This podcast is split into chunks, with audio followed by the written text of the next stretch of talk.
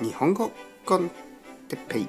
日本語学習者の皆さんをいつもいつも応援するポッドキャスト。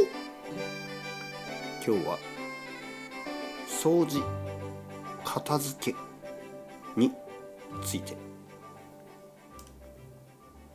はいはいはいはいはいはい。こんにちは。日本語コンテッペイの時間ですね。皆さん元気ですか？えいつもいつもこのトピックですね。掃除、えー、そして片付けについてですね、えー、僕はさっきちょっと時間がありました。1時間の休憩、ね、1時間の休み。一つレッスンが終わって次のレッスンまで1時間の休みがありました。そこで掃除と片付けをしました、えー、僕は掃除をするのが好きですね。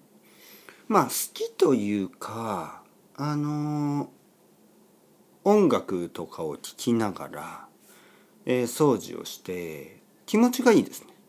うん。えー、まず掃除機。掃除機をかけます。ね、掃除機をかけると言いますね。掃除機をかけて、えー、紙とかほこりとか、まあ、そういうのをきれいにしますね。えー、そしてまあ今日はその後、えー、子供の靴を洗いました。子供の靴はいつもすごく汚いですね。はい。だから子供の靴を洗いました。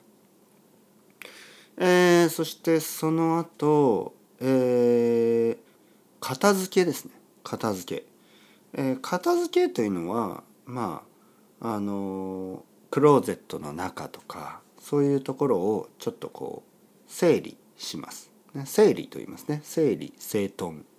片付ける。整える、ね。えー、あこんなとこに靴下がある、ね、ダメですね。靴下はあそこ。こんなとこにパンツがある。ダメですね。パンツはここ。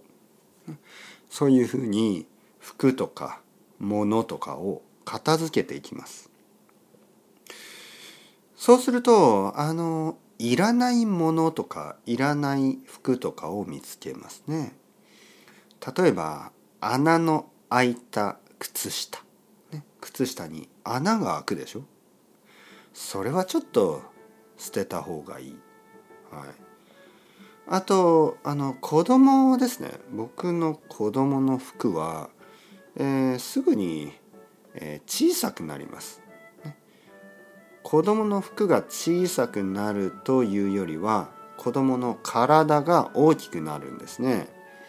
子供は毎日大きくなるから少しずつ服が小さくなっていく、ね、服が入らなくなる、ね、服のサイズが変わります。